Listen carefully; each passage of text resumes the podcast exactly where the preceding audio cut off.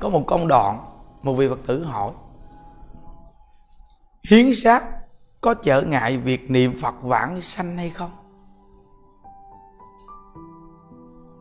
Nếu như quý vị là người tu hành, có thể sanh tử tự tại thì không có gì trở ngại hết. Tự hỏi lên mình đi. Quý vị là người tu hành có thể sanh tự tự tại được không? Quý vị là người niệm phật biết ngày giờ giảng sanh thì không có gì trở ngại hết. Tại vì khi thọ mạng đến, quý vị có thể ra đi tự tại. Phật A Di Đà đã rước cái linh thức quý vị đi về cực lạc rồi thì không có gì trở ngại hết. Tự bình tĩnh, xem sự tu của mình. Quý vị là người tu đạo, nhắc lại quý vị có khả năng sanh tử tự tại không? Nếu như quý vị là người có khả năng sanh tử tự tại, thì việc hiến xác không có việc gì trở ngại quý vị hết.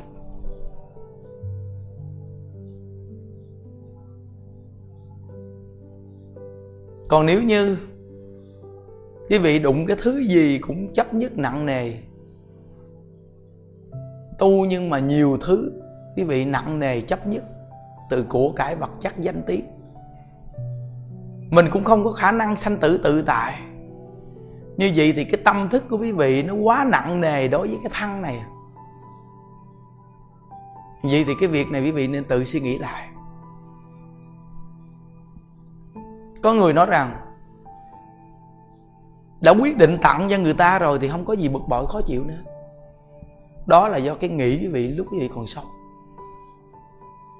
Bây giờ những đức hỏi quý vị.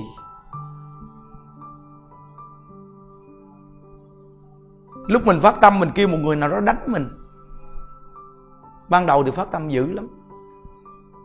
Nhưng khi người đó đánh một chút mình quá đau, mình nói, ngưng lại đi, ngưng lại đi. Người kia vẫn không ngưng và tiếp tục đánh mình. Thì quý vị bực bội không? Đó là lúc mình còn sống nha. Lời hứa của lúc còn sống.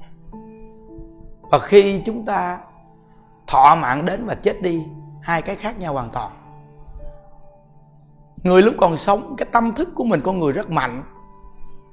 Ba hồn chính vía của mình vẫn còn hội tụ đầy đủ, khỏe.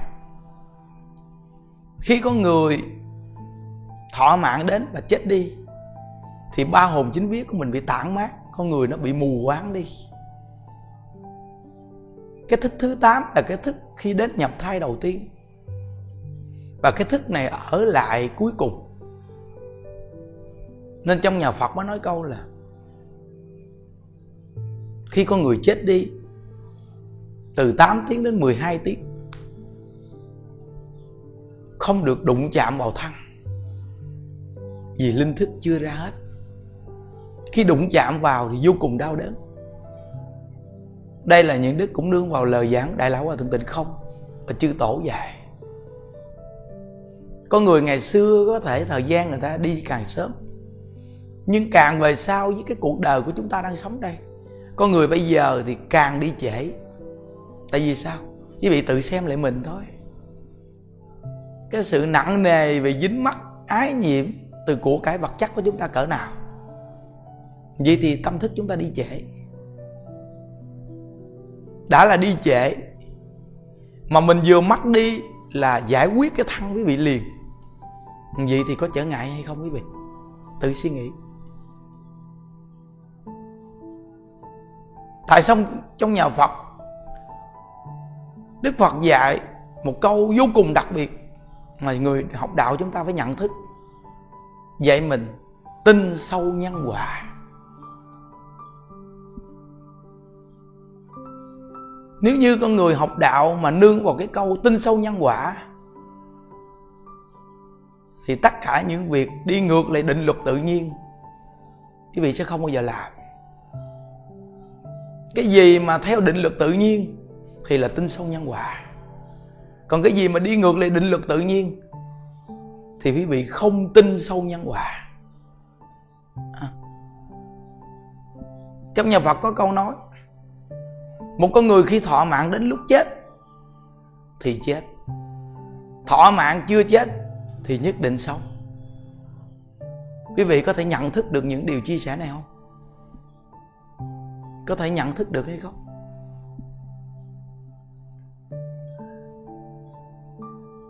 Thí dụ như một người này, cha mẹ sinh ra một cái gương mặt không được đẹp. Họ đi chỉnh sửa gương mặt này lại hoàn toàn. Thì cái việc làm của họ nó sẽ có tác dụng phụ cho cuộc đời họ rất là lớn, đúng không? Thì suy nghĩ đi. Thí dụ như một người này, cái môi tự nhiên như vậy, đi làm một cái môi đỏ chói lên. Đó là phá quy lực tự nhiên. Người này sau này khi nghe đạo, họ sẽ thấy rằng hối hận khi xăm một cái môi đỏ chói. Tất cả những việc làm như vậy gọi là khóa định lực tự nhiên. Nếu như một con người có thể chấn chỉnh được cái tâm thiện thì tức khắc dù con người này tướng có xấu cỡ nào, nhưng mà cái tâm thiện từ từ, nó cũng có thể dẹp cái tướng xấu. Mà nó phát một cái tướng tốt lại thì đó là tiêu nghiệp, gọi là tự nhiên. Ngày xưa mình làm xấu, mình chịu cái quả báo xấu. Bây giờ mình làm tốt, mình hưởng cái quả báo tốt. Nên phật dạy mình tin sâu nhân quả bây giờ chúng ta cô động lại cái việc hiến xác có trở ngại việc niệm phật vãng sanh hay không? Nếu như quý vị là người niệm phật có thể tự tại vãng sanh thì không có gì trở ngại. Còn tu những pháp khác có thể tự thu thần tịch diệt thoải mái luôn. Sanh tử tự tại thoải mái giải quyết vấn đề thì cái chuyện hiến xác không có gì trở ngại hết. Tự xem lại mình. Còn những người không tu hành gì thì việc này quý vị muốn làm sao tùy quý vị? Tại vì quý vị không có tu hành gì hết mà. Có những người nghĩ rằng bây giờ một cái tâm thiện, cái thân này dùng bao nhiêu năm khi cuối cuộc đời đem cái thân này tặng cho người ta để làm một số điều lợi ích, có phúc báo rất là lớn. Đó là cái nghĩ của chúng ta. Từ nơi đó mỗi một con người học phật tự có sự nhận thức sâu sắc gieo nhân gì gặt quả báo nấy quý vị à không? Nên chúng ta là người nghe đạo, nhận thức được cái lời phật dạy, tin sâu nhân quả.